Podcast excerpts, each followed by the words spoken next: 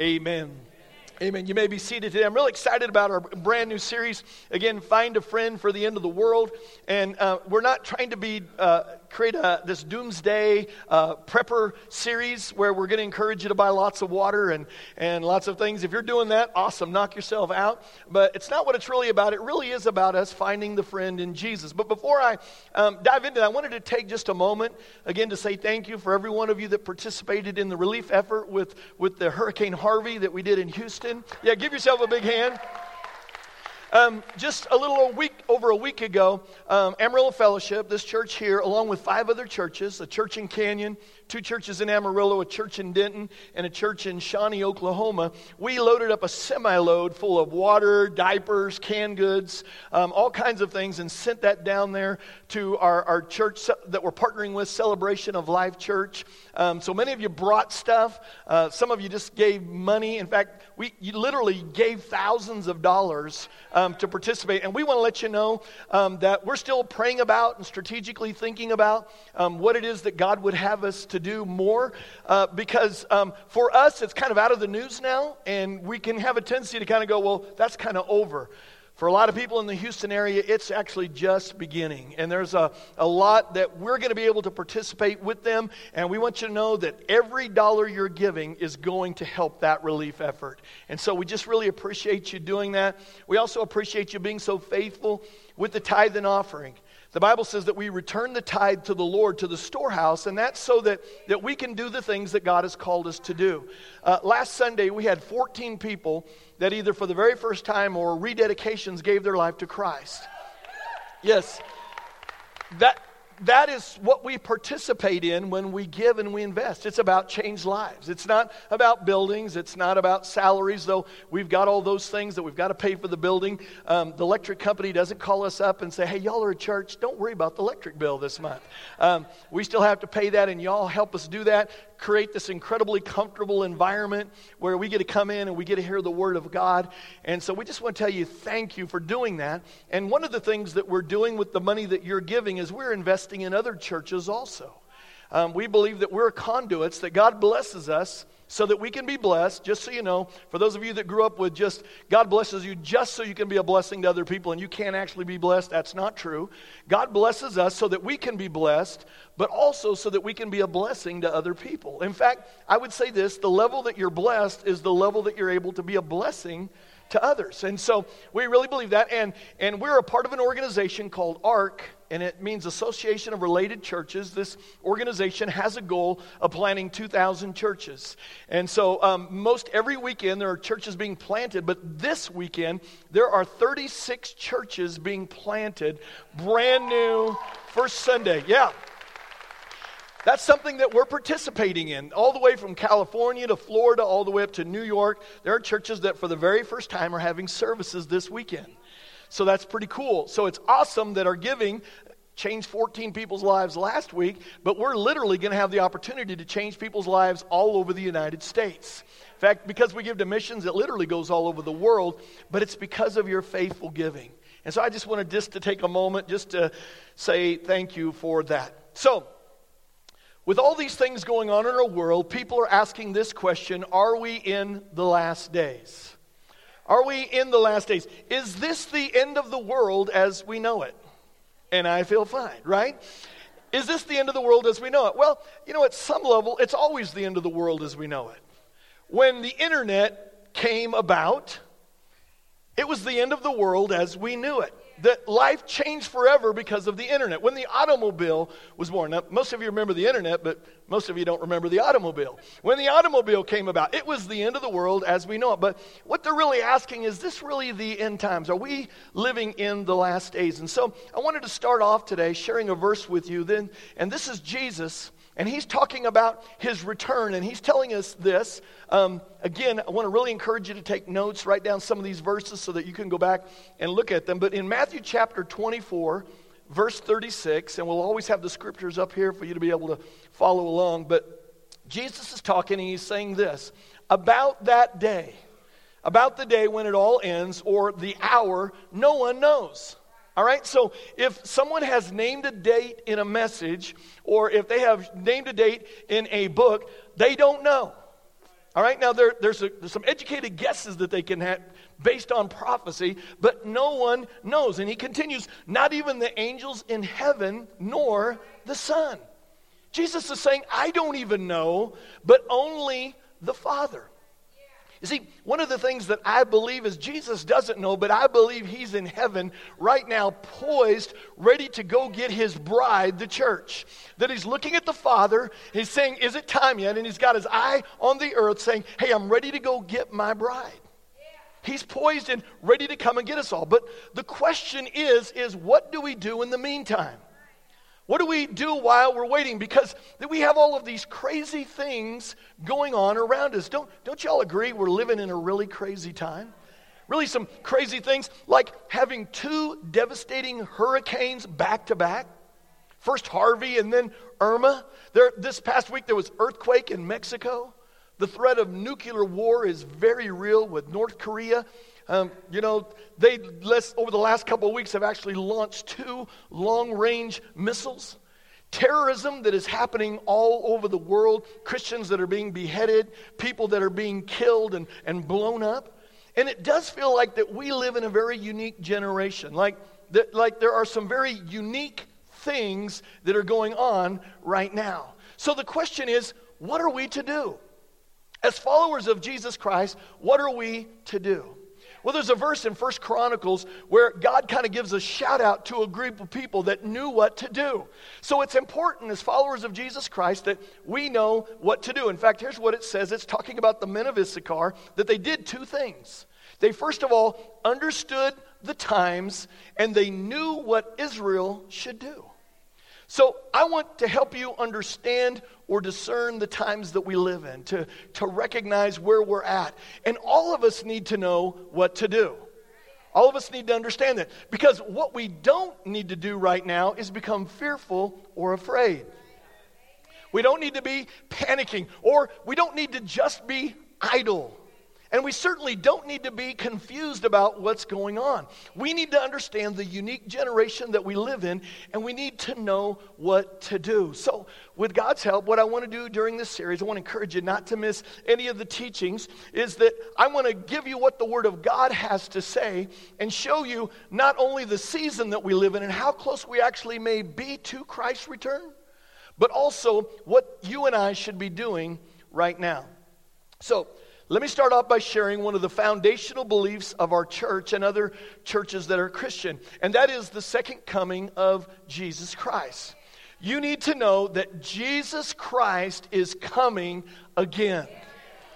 Let me say that again for you. Jesus Christ is coming again. Now, if that does not excite you today, I want you to know that your wood's wet. And you need to relight a fire inside of you and recognize that Jesus Christ, our Lord, our Savior, is coming again. This is going to happen. And some generation is going to see the coming of Jesus Christ. So in Acts chapter 1, we see this verse, and Jesus is about ready to return to his Father. He had lived here on earth for 33 years and had an earthly ministry. He died to pay for the sins of mankind. And he gives these final instructions. And one of the final instructions that he gives is the Great Commission. Now, we read about the Great Commission and we think, okay, God's talking to those disciples to go do that. That was kind of awesome that He told them to do that.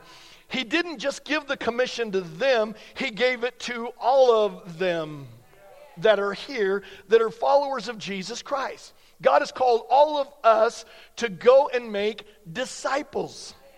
Pastor Richie, I can't preach. No, but you've got a part in the body of Jesus Christ that is incredibly important.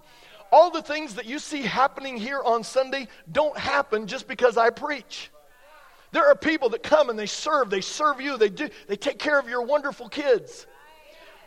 Notice I didn't say that. You take care of your wonderful kids. They take, they, they minister to your young people. They, they're preparing coffee. Thank you, Jesus, for people that are taking care of coffee. They've got bananas out there. And for those of you not quite as fit, the donuts out there, right? That not as fit focus, I should say, because some of you can eat, but eat donuts and be totally fine. But people are prepared. And it's all about the discipleship process. See, what we're trying to do as a congregation is we're trying to remove every obstacle that keeps people from hearing the good news of Jesus Christ. So if somebody walks in the morning they're going, oh man, I didn't get time to get breakfast. Oh, they've got donuts. I love this place. I will never leave this place, right? Or man, their kids are screaming the entire way to church and they're going, oh, Lord, I get, don't know if I can put up with them through the service. They get into, oh, there's childcare. Oh, God bless. I love this church. I'm going to be here forever. So God's called all of us. That's why we encourage you to go through the growth track. Like we're not trying to tag one more thing on, on your agenda, but we want to help you discover your purpose. Because you have a purpose, and that purpose is a part of a local body where we're none of us are as good as all of us. So it's about what we're all doing, which is why we encourage you to go get plugged into a small group. Because in that small group, you may have walked through some stuff that you're going to get connected with someone who's now walking through something that you walked through several years ago. And you're going to be able to talk about the goodness of God and you're going to be able to share with them. Let me tell you what God did in my life. That song we were singing, I've seen you move, I've seen you move the mountains. Some people are facing a mountain that you've already seen God move. And when you can begin to talk about what God did in your life, you're going to encourage other people. See, it's about what all we're doing. We're all involved in the Great Commission. So Jesus gave the Great Commission, and then he told them to tarry in Jerusalem and wait for the power of the Holy Spirit coming in your life. Listen, you need the power of the Holy Spirit operating in your life. It begins to change everything. Then he ascends to, into heaven, and this is where this account of what is happening in Acts chapter 1, verse 9, and it says, After he said this, he was taken up before their very eyes, and a cloud hid him from their sight. They were looking intently up into the sky as he was going when suddenly two men dressed in white, these are angels, stood beside them and said, Men of Galilee, they said, why do you stand here looking into the sky? It's because Jesus had just gone up, right? Yeah, that still wasn't funny. You know, I thought it would be funny in the first service, and it wasn't. And it wasn't funny in this service either. So, men of Galilee, why do you stand here looking into the sky? This same Jesus, and catch this, who was taken from you into heaven will come back in the same way that you have seen him go into heaven. So Jesus is outside of Jerusalem. He's on the Mount of Olives and he ascends into heaven. And then two men, these angels, are standing beside him and they let them know that one day Jesus is going to return to the very spot in which the way, in the place that they saw him leave. Now, we don't know the day or the hour. We don't, but we can know the signs and we can know and understand the season because the Bible has a lot to say about the end times. It, it, does, because the Bible doesn't want you to be in the dark about the end times. It doesn't want you to be fearful and afraid and anxious about the end times. That's why we're doing this series. Because let me show you one verse where Jesus is talking about this, and he's saying, Look, I'm not going to tell you the day because, look, I don't even know. And he says this in Luke chapter 21, another verse you might want to write down. He says this talking about the last days again, that there will be signs in the sun, the moon, and the stars. So there's these things that are happening that are out of the ordinary. How many of you know that's been happening? A lot of amazing things are happening right now. On the earth, nation will be in anguish and perplexity at the roaring and the tossing of the sea. The hurricanes, doesn't that describe what's happening now? People will faint from terror. Again, people are, are terrified about the terrorism. Again, nuclear war, North Korea, apprehensive what is coming on the world, for the heavenly bodies will be shaken. Again, just a few days ago, earthquake in, in Mexico. So, what Jesus is saying is that when you see these signs, this is the, the ramping up of what is happening in the world. That is the sign. We're beginning to see all of these signs. Verse 27 at that time, they will see the Son of Man, talking about Jesus, coming in a cloud with power and great glory. 28. And when these things begin to take place, stand up, lift up your head. You need to pack your bags. That's my part in there because your redemption is drawing near. This is exciting. Let me say that again. This is actually exciting that Jesus is coming back and we could be the generation that sees his return. Listen, as, and as exciting as this is for some of you, I know that there are some of you that this creates a lot of apprehension for. Some of you are very fearful, you're very anxious, and you're because there's a lot of uncertainty tied to it. Some of it's because you're hoping to get married before Jesus comes back. And you're saying, Lord, if you could just postpone till I get married, right? And what typically happens is you pray that and then you get married. And if you get in a bad marriage, you're praying, oh Lord, come quickly, right? In fact, I kind of have a funny story to share with you. There was these two West Texas pastors that pastored churches across the road from each other, and they were both one day putting up signs, and one of the signs said, "The end is near." The other one said, "Turn around before it's too late." About that time, a man drove by and he rolled down his window and said, "You crazy Christian fanatics!" Drove around the corner, and all of a sudden you heard a bam, big loud crash. And the, the two pastors looked at each other, and one said, You think we should have changed our sign to the bridges out? Little comic relief there as we talk about this. So the question is Are we living in the last days? Is this it? And I know that what some of you are thinking, if you're like me, you grew up in church and you're saying, every generation has taught that. Every generation thought we are, we are, the, we are the generation that's going to see the coming of Christ. I remember in 1976, if y'all remember, it was a bicentennial, bicentennial year. And I remember my pastor saying, I don't believe that we'll see 1977 before the coming of the Lord. Now, that's been a few years ago, right? And so every generation has thought this, but listen, I actually think that's healthy. I do. I think that it's healthy for us to be thinking we could be the generation because honestly, every generation could be the generation. And I think it's healthy because what it causes us to do is to live our life like God is coming back tomorrow. Man, there is nothing like a heightened awareness of the coming of God to get people back in church, to get people back in the Word of God, to get their focus where it's been on all these other things, suddenly back on the goodness of God. So, what we need to do is we need to live like God is coming back in the next moment, but we need to plan like He's not coming back for the next hundred years. So, I do want to, however, make a case that this very well might be the generation. Man, I, and again, I don't know how, how much that excites you, but man, that excites me. Because there are some things that are very unique to our generation. Because it's not that just signs are being fulfilled, but it's that all of these signs are being fulfilled at the same time.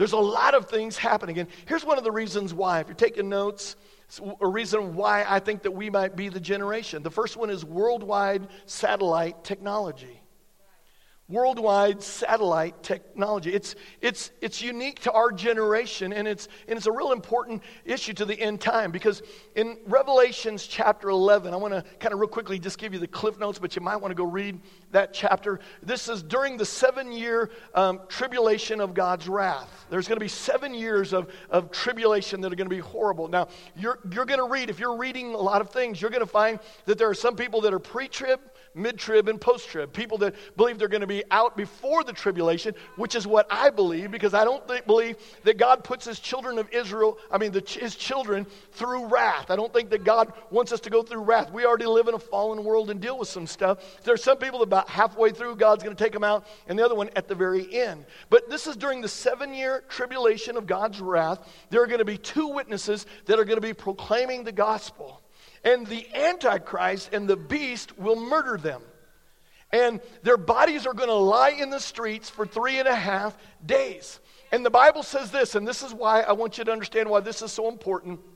Because the Bible says that every nation in the world will witness it at the same time.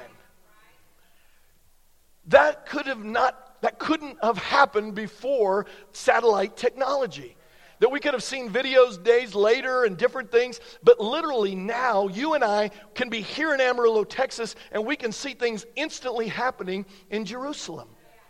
So it's one of the reasons why I believe that we could very well be the generation. Here's another reason why, and write this one down worldwide financial technology fact, you need to look at Revelations chapter 13 for this, and what you'll see is the Antichrist, under the guise of trying to kind of bring all the world together and unify the world, he actually has another plan, by the way, will create a one world currency.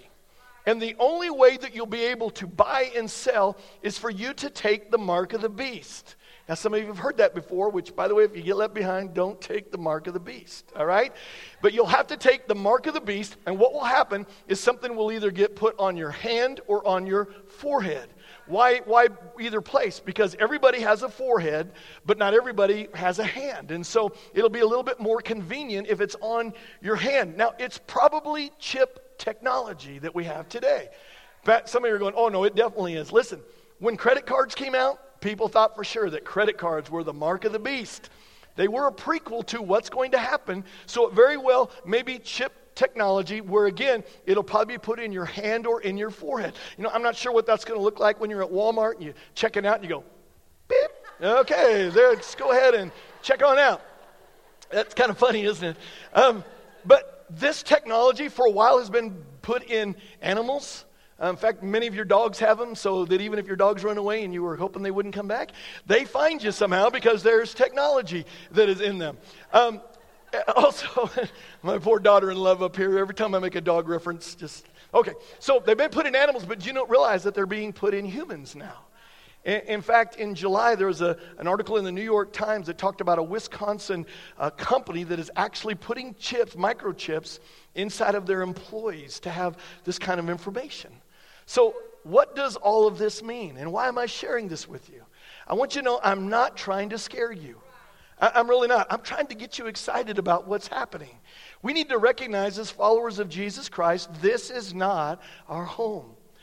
That's why sometimes we don't, we don't feel right when we're here because we're right we're the righteousness of god in the middle of a very unrighteous generation and so this is not our home. In fact, I think that the, the return of Jesus Christ should do three things for us. And I want you to again write these down today.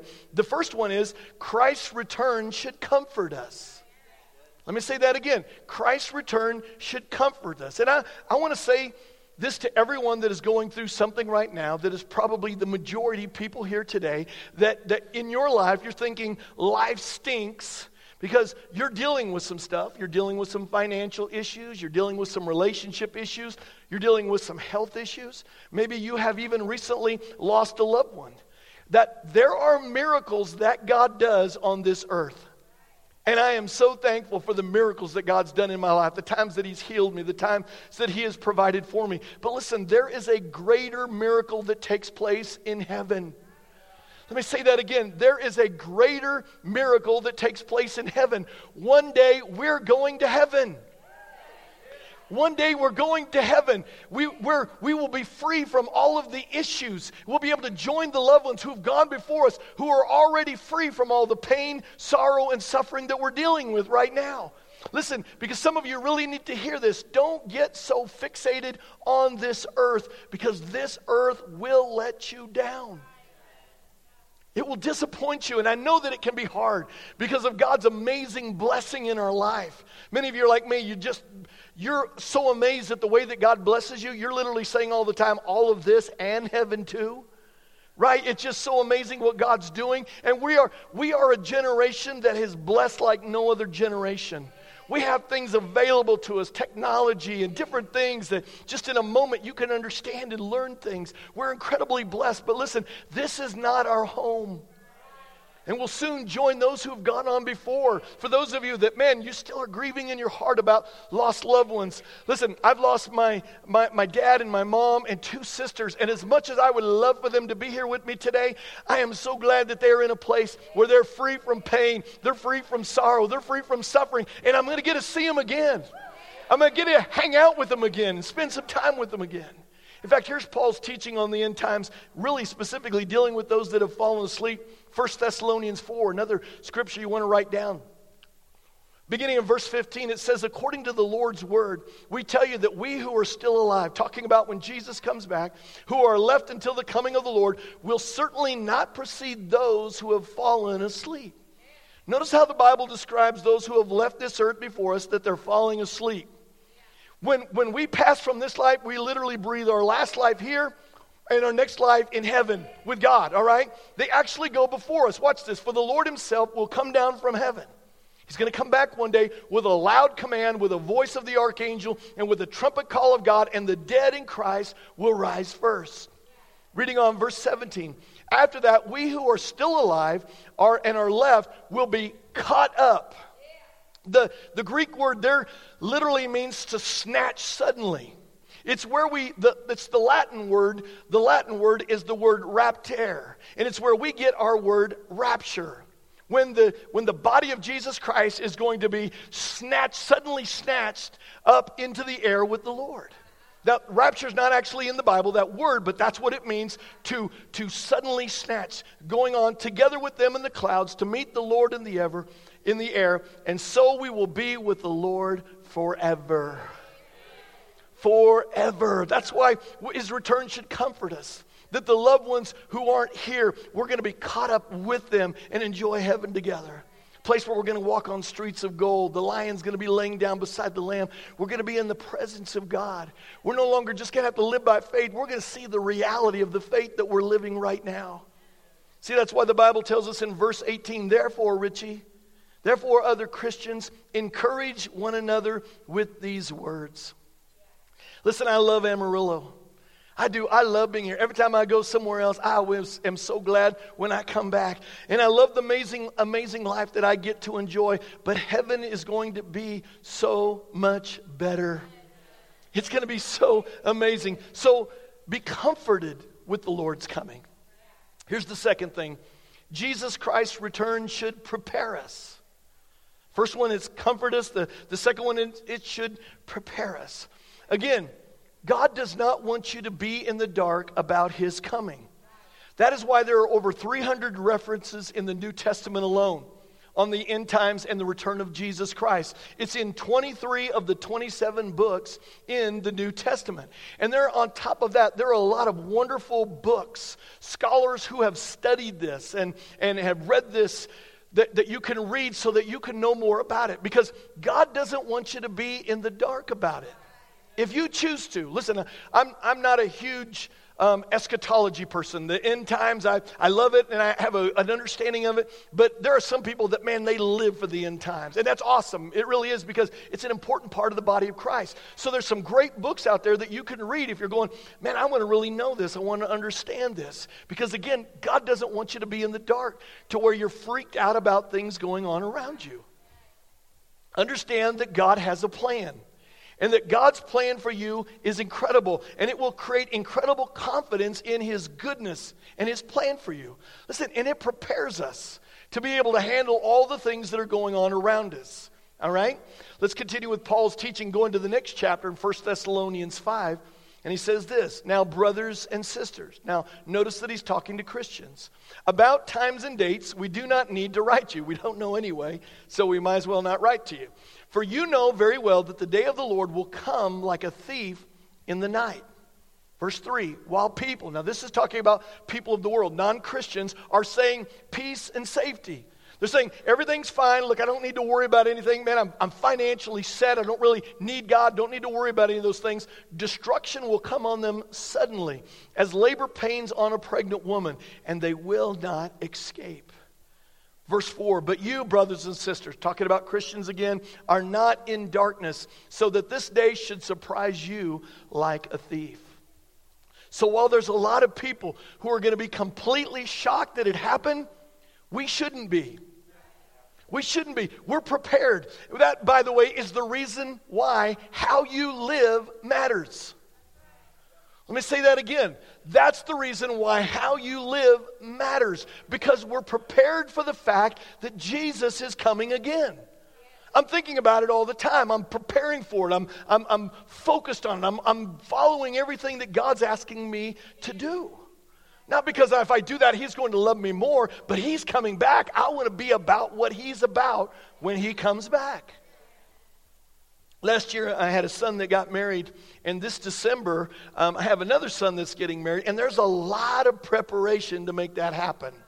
Now, I'm in probably about 10% of the meetings, and I'm already wore out from all the preparation because there's so many decisions, so many details, and all these things that you have to work out for about a 20 to 30 minute ceremony.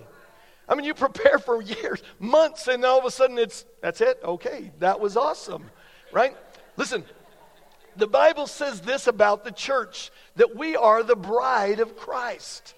And one day we will be wedded or reunited with Jesus in heaven. So, in the same way that you would prepare for a wedding, you need to be prepared as the bride of Christ. Amen? We need to be prepared. And since I'm going to be a bride, this isn't a good time to be dating other guys. It's not a good time to be walking with one hand in the world and one hand in the church. See, I want to be prepared for that day. I, I think that it might bother my future husband. Think about that spiritually for just a moment. We actually just apply it in the natural. You're about ready to get married, and your wife to be or your husband to be is out dating other people. You wouldn't like it. Listen, we got to be prepared for that day. We need to be prepared for what am I doing right now? How focused am It's not fearful and anxious and I and I got to beat myself up. It's just going, you know what? I'm looking forward to my return returning bride or groom. So therefore, as the bride of Jesus Christ, I'm doing what I can to to make sure I look as good as I possibly can. You know, right before people get married, man, they work out, they do all kinds of things. They tan, they do all kinds of things so they look good. Right? We need to be preparing for the as being bride of Christ. So we're comforted, we're prepared. Third thing, Jesus Christ's return should focus us. It should create this, we've been distracted all over the place, down to a laser focus. 1 Thessalonians 5, going on in verse 5. You are all children of the light and children of the day. We do not belong to the night or to the darkness. So then, let us not be like others, like everyone else, who are asleep, but let us be awake and sober. This is not a good time to be distracted by a lot of things that are temporal. Listen, there are a lot of good things going on in our life, and I am not here to diss any of the things that are good that are going on in your life, like your jobs, things with your kids. All of those things are good things. But good things should never take the priority of best things. And things that are eternal will matter for eternity. That's why in the last series I asked you this question In a hundred years from now, what are you going to be glad that you focused on? I promise you're not going to be wishing that you had spent more time. I guess the, the question is focused on right now. Let me say that again. In a hundred years from now, what are you going to be f- glad that you focused on right now? Are you going to be glad that you spent more time at work? Are you going to be glad that you ran your kids around to their classes and different things? No, you're going to be glad that your children made heaven.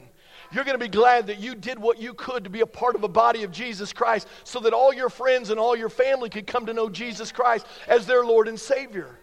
So we got to make sure that we're not focused on the temporal things, but we're focused on things that are eternal. Are we living in the last days?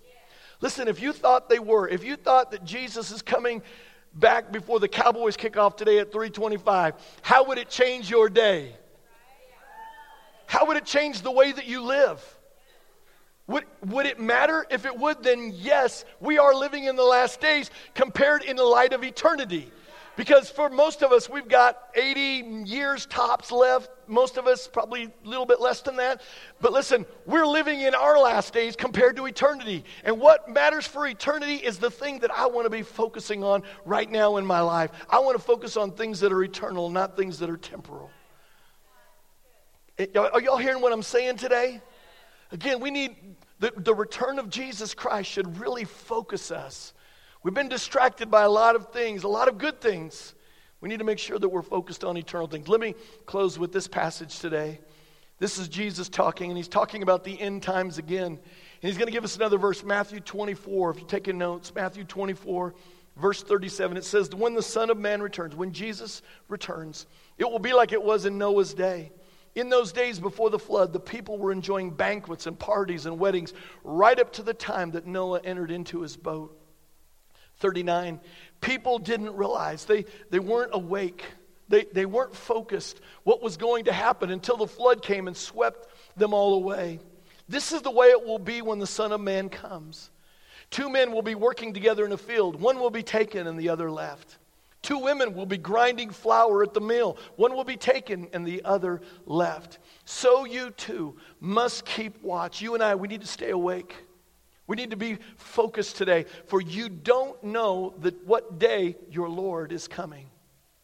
Here's Jesus' takeaway from all that he just taught, how, how we actually apply the lesson. He said, Understand this. If a homeowner knew exactly when a burglar was coming, he would keep watch. He'd be sitting in his lazy, lazy chair with Mr. Browning sitting right there. Come on in, right? And not permit his house to be broken into. You also must be ready all the time. For the Son of Man will come when least expected. That's why we're having this series. that so that we understand that we are living in very unique times. So, are we living in the last days? Is the world going to end on September 23rd? You know, that's something that's being said. Well, again, I want to invite you to come back next week on September 24th, and we'll let you know the answer to that. So, are we living in the last days? Honestly, I don't know. It, it appears that way.